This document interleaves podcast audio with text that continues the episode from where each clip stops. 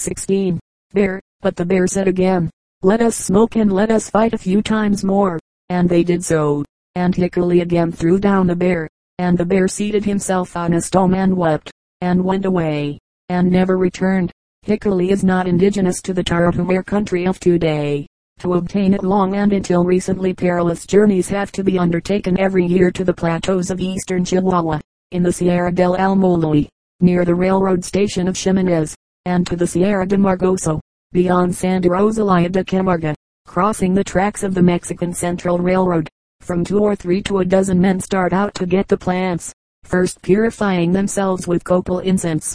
It takes a week or ten days to get to the Sierra de Margoso, where the plants are chiefly found and about a month is consumed on the entire journey, until they reach the Hikuli country. The Tarahumares may eat anything, but once there, they must abstain from everything except pinole. Upon arriving at the spot, the pilgrims erect a cross, and near it they place the first plants taken up, that these may tell where others may be found in plenty. The second batch of plants gathered is eaten raw, and makes the men drunk. As speech is forbidden, they lie down in silence and sleep. The following day, when perfectly sober again, they begin early in the morning to collect the plants, taking them up with the utmost care, by means of sticks, so as not to touch or injure them, because Hikuli would get angry and punish the offender. Two days are spent in gathering the plants, each kind being placed in a separate bag, because, if they were mixed together, they would fight. The bags are carefully carried on the backs of the men, as the Tarahumares generally had no horses, in the field in which it grows. It sings beautifully, that the Tarahumare may find it. It says, I want to go to your country, that you may sing your songs to me. It also sings in the bag while it is being carried home. One man, who wanted to use his bag as a pillow, could not sleep, he said, because the plants made so much noise. When the hikuli seekers arrive at their homes, the people turn out to welcome the plants with music, and a festival at which a sheep or a goat is sacrificed is held in their honor. On this occasion the shaman wears necklaces made of the seeds of Koilakri Majobi. In due time he takes them off, and places them in a bowl containing water in which the heart of the maguey has been soaked. And after a while everyone present gets a spoonful of this water. The shaman, too, takes some, and afterward wears the necklaces again. Both plants, the Koilakri Majobi as well as the maguey, are highly esteemed for their curative properties and in his songs the shaman describes Hikuli as standing on top of a gigantic seed of the Koilakri Majobi, as big as a mountain. The night is passed in dancing Hikuli and Yumari. The pile of fresh plants, perhaps two bushels or more, is placed under the cross, and sprinkled with tesvino, for Hikuli wants to drink beer, and if the people should not give it, it would go back to its own country. Food is also offered to the plants, and even money is placed before them perhaps three silver dollars, which the owner, after the feast, takes back again. During the year, feasts may be held especially in honor of Hikuli, but generally the Hikuli dance is performed simultaneously with, though apart from, the Rutuburi or other dances. On such occasions some shamans devote themselves exclusively to the Hikuli cult, in order that the health of the dancers may be preserved, and that they may have vigor for their work. The Hikuli feast consists mainly in dancing, which, of course, is followed by eating and drinking. After the customary offerings of food and tesvino have been made to the gods, it is not held on the general dancing place, in front of the Tarahumare dwelling, but on a special patio. For the occasion a level piece of ground may be cleared of all stones and rubbish, and carefully swept with the Indian broom, which is made of a sheaf of straw tied in the middle. Meanwhile some people go into the woods to gather fuel for the large fire which will be needed. The fire is an important feature of the Hikuli feast, a fact indicated by the name, which is Napapshi Noliruga, literally, moving i.e. dancing around Noliruga the fire Napapshi. There seems to be a preference for fallen trees, pines or oaks, but this may be because they are found in plenty everywhere, are drier and burn better, and finally save the men the labor and time of cutting them down. Quite a number of such trunks are brought together, and placed parallel to each other in an easterly and westerly direction, but not until after sunset is the fire lighted. The master of the house in which the feast is to be held gives some plants to two or three women appointed to the office of shaman's assistants. At an ordinary gathering, a dozen or two of the plants suffice. The women are called rokoro, which means the stamen of the flower. While the shaman is the pistil the women grind the plants with water on the matapi, and then take part in the dance. They must wash their hands most carefully before touching them, and while they are grinding a man stands by with a gourd, to catch any stray drop of liquor that may drip from the matapi, and to watch that nothing of the precious fluid is lost. Not one drop must be spilled, and even the water with which the matapi is afterward washed, is added to the liquid. The drink thus produced is slightly thick and of a dirty brown color. The shaman sometimes there are to takes his seat on the ground to the west of the fire, about two yards off, on the opposite side of the dancing place, toward the east. The cross is placed. The shaman's male assistants, at least two in number, seat themselves on either side of their principal, while the women helpers take a position to the north of the fire. On one occasion I observed that the men group themselves on one side of the shaman, the women on the other. Close by the shaman's seat a hole is dug, into which he or his assistants may spit, after having drunk or eaten hikuli, so that nothing may be lost. After this improvised cuspidor has been used, it is always carefully covered with a leaf. As soon as the shaman has seated himself, he takes a round drinking gourd, and by pressing its rim firmly into the soil and turning the vessel round, makes a circular mark. Lifting up the bowl again, he draws two diametrical lines at right angles in the circle, and thus produces a symbol of the world. In the center he puts a hikuli, right side up, or he may dig a hole in the center, to the depth of five or six inches, and place the hikuli in this. He then covers it up with the gourd, bottom up, so that the plant stands within a hollow sphere. The gourd may be replaced by a wooden vessel of similar shape, but in any case it is firmly planted in the ground to serve as a resonator for the musical instrument. The notched stick, which the shaman leans against the vessel, and on which with another stick he rasps an accompaniment to his songs. If he does not plant the gourd carefully in the ground, it will make a discordant sound, which will vex the demigod, and he will cause someone in the house to die. The noise produced by the rasping is enjoyed by Hikuli, that is why he is placed beneath the bowl. He is powerful, and manifests his strength by the noise produced. The notched stick, as well as the rasping stick, is made from the heavy, hard Brazil wood, brought from the vicinity of San Ignacio, the Hikuli country. The shaman holds the notched stick in his left hand, a little away from himself, so that it touches the vessel at a point below the middle of its length. The part between the shaman's hand and the point of contact being a little longer than the portion from that point to the end of the stick. The notched sticks which are shown in the illustration, from a Tarahumare burial cave, are apparently of considerable age. The Indians to whom I showed them did not know them but they all affirmed that they were rasping sticks. On two sides of one of them are slanting lines, which symbolize the road of Tata Dios. On the intervening sides are transverse lines which represent falling rain. As the implements were found near Baborigame, they may possibly have belonged to the Tetewans, the northern members of whom also had the Hikuli cult. When the shaman begins to rasp, he starts from the farther end of the notched stick, though not quite at the point, and runs his rasping stick quickly and evenly, about 26 times, toward himself, and away again. Then he makes three long strokes down and outward, each time throwing out his arm at full length, and holding the stick for a second high up toward the east. This is repeated three times, and is the prelude to the ceremony. Now he begins to sing, accompanying himself with even strokes on the notched stick, playing regularly, one stroke as long and as fast as the other always first toward himself, then down again. His songs are short, lasting only about five minutes.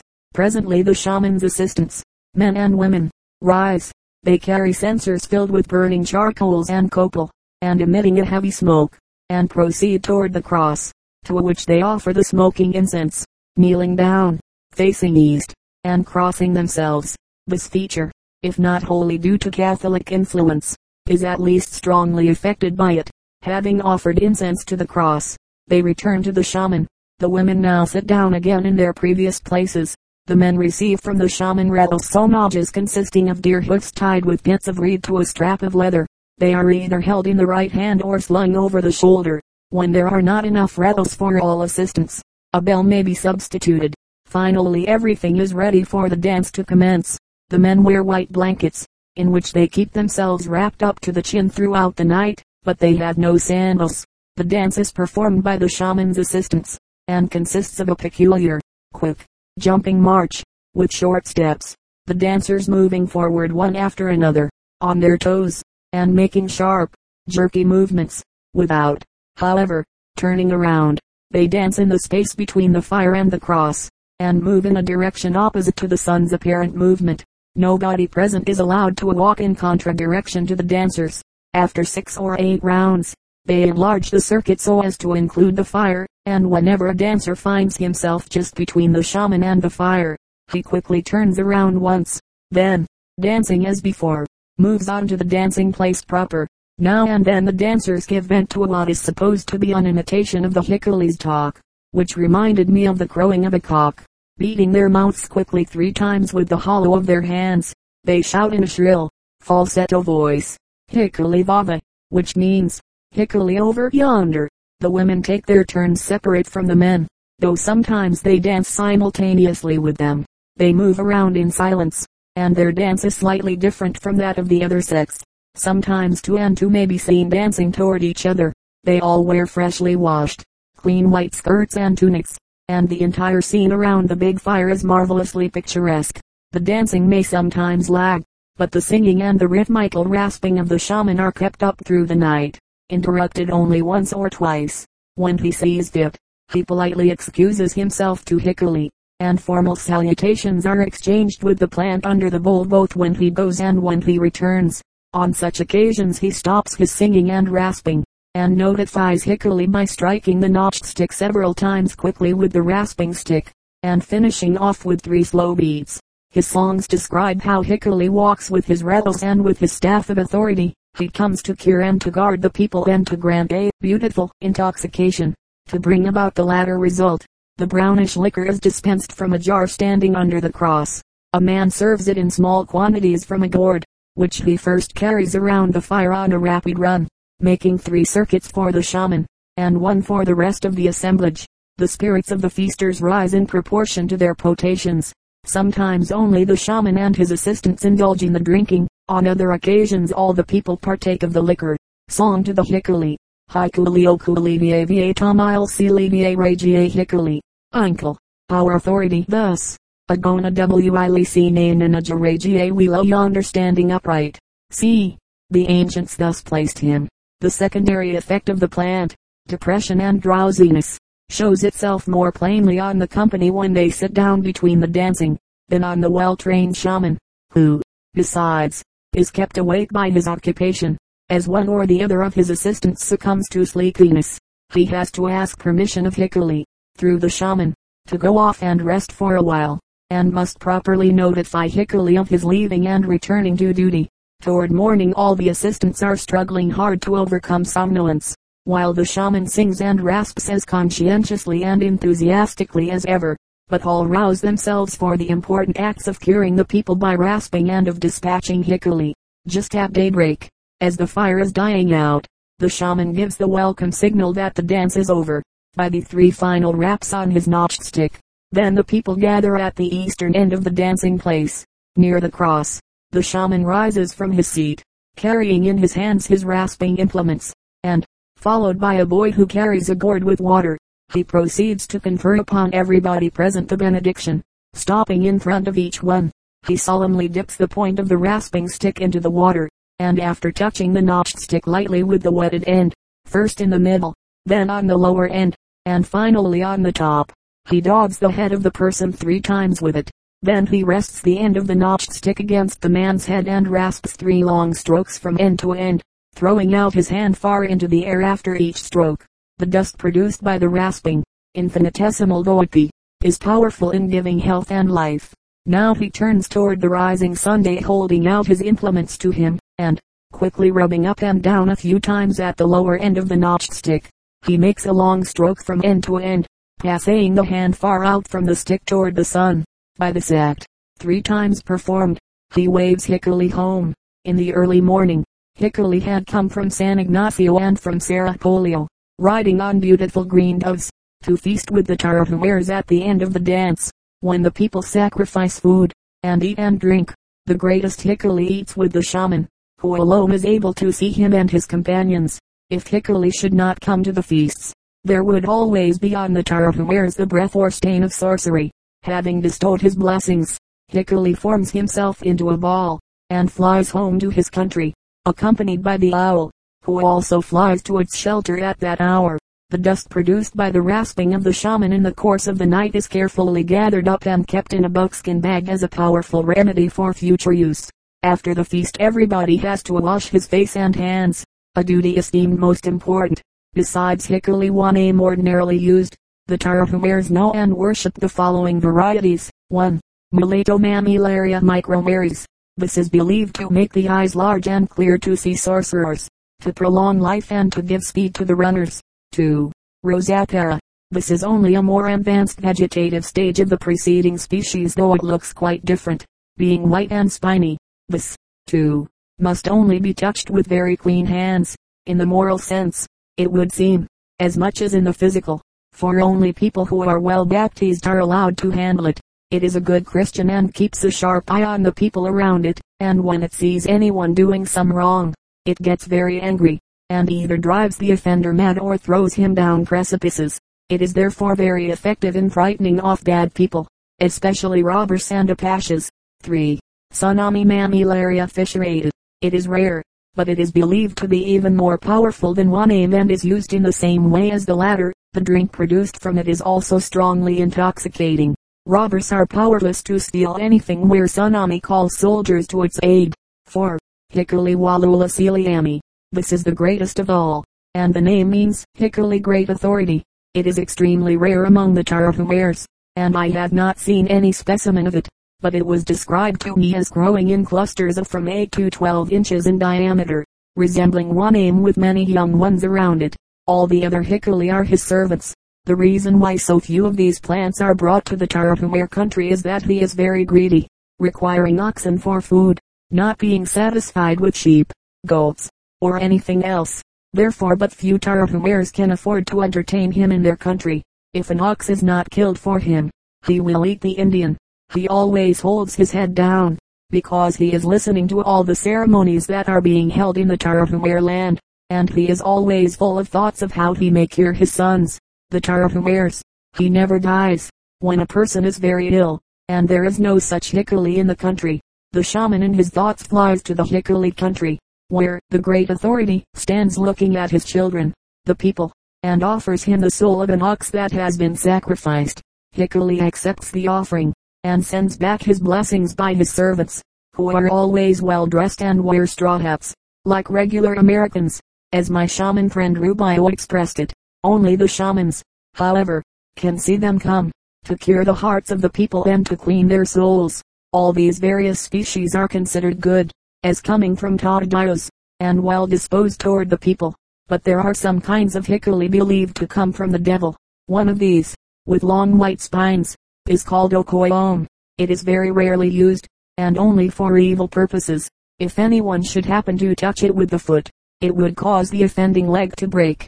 Once when I pushed one of these globular spiny cacti out of my way with a cane, my Indian attendant immediately warned me, leave it alone or it will make you fall down precipices. At one of the feasts which I witnessed I wished to taste hikuli, as it was new to me.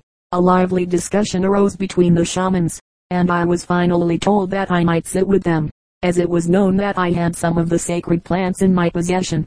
The condition was made, however, that I should take off my sombrero. It happened to be a cold and windy December night, but I obeyed and put my handkerchief over my head, to which no objection was raised. The man who carried the gourd, first danced in front of the shaman, then around the fire, and finally brought it to me. The liquid tasted somewhat bitter, but not exactly disagreeable, and while I drank, the man looked at me with astonishment, as if he had expected that hikuli would refuse to be taken by me. I drank only a small cupful, but felt the effect in a few minutes. First it made me wide awake, and acted as an excitant to the nerves, similar to coffee, but much more powerful. The sensation lasted for about 10 minutes, when it was followed by a depression and a chill such as I had never experienced before. To get warm I almost threw myself into the fire, but not until morning was the feeling of cold conquered. Some Tarahumares told me that they are similarly affected, and for this reason they do not take it. When I told the shaman about the effect hikuli had on me, he asked whether I had rasped on the notched stick, because, he said, Hikuli does not give chills to people who rasp. In other words, according to him, the effect might be warded off by physical exercise. A shaman who agreed to sell me some hikuli took me with him to his house. Then he walked over to a storehouse of pine boards, and with a long stick undid the lock from within, taking off a few boards from the roof to get at it. After some searching, he produced a small closed basket. Holding this in his hand, he rapidly ran around me in one ceremonious circuit, and said in a scarcely audible voice, Thank you for the time you have been with me. Now go with him. I will give you food before you go. The smoke of copal was blown over the plants in the basket, that they might eat, and I had to smell of the incense, so that Hikuli might find pleasure in being with me. The shaman then opened the basket and asked me to select what I wanted. I picked out twelve plants, but, as he asked ten for them, I contented myself with three. On my way back to civilization, I spent some time at Guachulchic, near which place the great Hikuli expert, Shaman Rubio, lives. He is a truly pious man, well-meaning and kind-hearted, living up to his principles, in which Christianity and paganism are harmoniously blended. He is highly esteemed by all his countrymen, who consider him the greatest Hikuli shaman in that part of the Tarahumare country. His profession brings him a very comfortable living, as his services are constantly in demand, and are paid for by fine pieces of the animals sacrificed. For curing the people he even gets money, and what with praying and singing, drinking tesvino and hikuli, fasting and curing the sick. He passes his days in the happy conviction that he keeps the world going. From him I obtain specimens of the various kinds of cacti which the Tarahumares worship, a betrayal of the secrets of the tribe, for which the other shamans punished him by forbidding him ever to go again on a hikuli journey. Though in the first year he obeyed the sentence, he did not take it much to heart, feeling himself far superior to his judges, who, he knew, could not get along without him, and in the end would have to come to him, for he is the most virtuous of them all, and therefore knows the commands of Tata Dios better than anyone else. It is to him that I owe a good deal of what I know about this plant worship, as well as several songs used in the cult. He came often to see me, and one day told me in confidence that the hikuli in my possession would have to be fed before they started on their long journey to the United States, for it was a long time since they had had food, and they were getting angry. The next time he came he brought some copal tied up in a cotton cloth, and after heating the incense on a piece of crockery he waved the smoke over the plants, which he had placed in front of him. This, he said, would satisfy them, they would now go content with me and no harm would come to me from sorcerers, robbers, or pashas. This was a comfort, for to reach Chihuahua I had to pass through some disturbed country, and there were rumors of a revolution. It seems that at present only the districts around Nurarichik and Bakwishik get hikuli from its native country, and that all the others procure it from these two. Until recently the people of Guachulchic also went to fetch plants, and if you may yet undertake the journey. One old man showed me some hikuli which he had gathered 35 years ago. At Nurarichik they use hikuli all the year round, that island as long as they have corn, because hikuli wants tesvino. The people in the barrancas are too timid to go on the expeditions, and they buy the plants at the price of a sheep apiece. The purchaser holds a feast, not only when he brings the demigod to his home, but also a year after the event, in the eastern section of the country and in the foothills around Rio Fuerte. Hikuli is not used at all. It is very rarely planted by the Tarahumares. The only instance I saw of it was in Tira's birds. A significant light is thrown on the antiquity of the cult, as well as on the age of the tribe itself, by a certain variation in the ceremonial which I observed in the southwestern part of the Tarahumare country. There it is the custom of the shaman to draw underneath his resonator gourd a mystical human figure in the sand, and to place the hikuli in its center. Regarding this mystical figure, my lamented friend, Frank Hamilton Cushing, informed me that similar or almost identical drawings are found depicted on the lava rocks of Arizona. In a letter dated October 30th, 1893, he said, the figure you sketch for me is closely allied. For example, to very ancient ritualistic petrographs in the lava regions of Arizona. You will see this at a glance by the figure of one of those petrographs which I reproduce in juxtaposition with yours. Others which I have recorded are even more strikingly similar. I had always supposed that these figures were designed for medicine ceremonials, but thought of them rather as pertaining to the medicines of the elements, wind, rain, water, etc. used in connection with sacrifices with which ceremonial rites were terminated than as connected with actual medicinal ceremonials. I was led to this belief by finding in connection with some of them little cup-shaped concavities pecked into the angles of the figures as a. You will observe that a line is drawn from the middle and straight portion of my figure and coiled around the concavity at the right side, and that the terminations of the upper cross lines are bifurcated around similar though smaller concavities. This entire figure represents a water animal god, one only of a number of semi-human mystic monsters. For convenience his heart is drawn out to one side, and within it is placed the cup of the chief medicine, while in his left hand is the cup of the good medicine, and in his right hand the cup of bad, i.e. strong medicine. If in the light of this you re-examine your figure, you will see with me that it represents a man God sitting, his legs doubled under him and his medicines distributed around and upon him according to his parts, and in accordance also, probably, to their importance and the case in hand. He must always have the chief of all medicines placed on his heart, as the renewer of life. Then, strictly with reference to the ailment to be treated, and its location in the body or limbs of the patient I should say, the other medicines. I throw this out as a suggestion, yet with much confidence in its at least approximate correctness as indicated by my comparative studies. Probably a consultation of your notes and the remembrance of variations of the ceremony you have seen, will signify to you whether I am right or not. Remember that if these people had this ceremonial in connection with the treatment of disease, they will also have it in the treatment of the weather, etc. when diseased. So to say, you have opened up a new significance of many outlines among the older lava remains, and if my record of these in turn has helped to explain your diagram, etc. you can judge of my pleasure and appreciation. Chapter XX The Tarahumares firm belief in a future life causes of death The dead are mischievous and want their families to join them therefore the dead have to be kept away by fair means or foul three feasts and a chase burial customs a funeral sermon. The idea of immortality is so strong with the Tarahumares that death means to them only a change of form.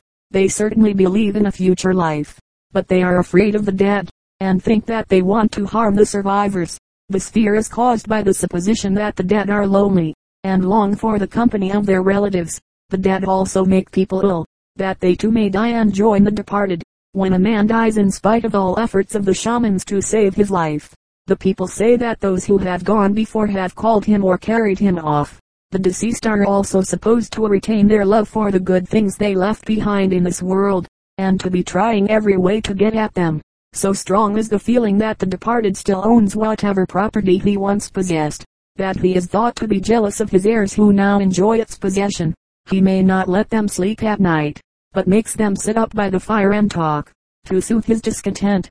Tesvino and all kinds of food are given him, because he needs the same things he needed here. In the course of the year several ceremonies are performed, by which he is actually chased off, and the survivors constantly take precautions against his return to bother them.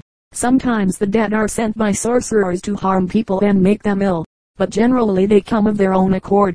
They enter the house at night and drink the tesvino and eat the food prepared for a feast, and what they cannot eat they spoil. To protect the beer against such mischief the people place bows and arrows next the jars, and cover the vessels with sprigs of the odorous artemisia. The dead will also kill cattle and sheep, and spin and blow in the faces of the people, to make them ill, and possibly cause their death. Sometimes the dead are viewed as spirits, and the shaman sees them flying through the air, like birds. If the spirit of a dead person takes up his abode in a house, the owner of the dwelling will feel a choking sensation, dry up, and die, unless the shaman gives to the dead plenty of tesvino, and drives him away with incantations. The dead are supposed to be about at night, therefore the Tarahumares do not like to travel after dark, for fear of meeting the dead, who whistle when they pass the living. Only shamans can travel at night although sometimes even they have to fight with the dead, who come running out of the caves on all fours. In the daytime the Tarahumares are not afraid of the dead, though even then they do not dare to visit burial places, modern or ancient. I found it difficult to get Indians to carry bones of skeletons excavated from ancient burial caves, and even the Mexicans would not allow their animals to carry burdens of that kind, for fear that the mules would get tired, that is to say, play out and die. When a person dies, his eyes are closed, his hands crossed over his breast, and the relatives talk to him one by one. and bid him goodbye. The weeping widow tells her husband that, now that he has gone and does not want to stay with her any longer, he must not come back to frighten her or his sons or daughters or anyone else. She implores him not to carry any of them off, or do any mischief, but to leave them all alone. A mother says to her dead infant, now go away. Don't come back any more. Now that you are dead, don't come at night to nurse at my breast. Go.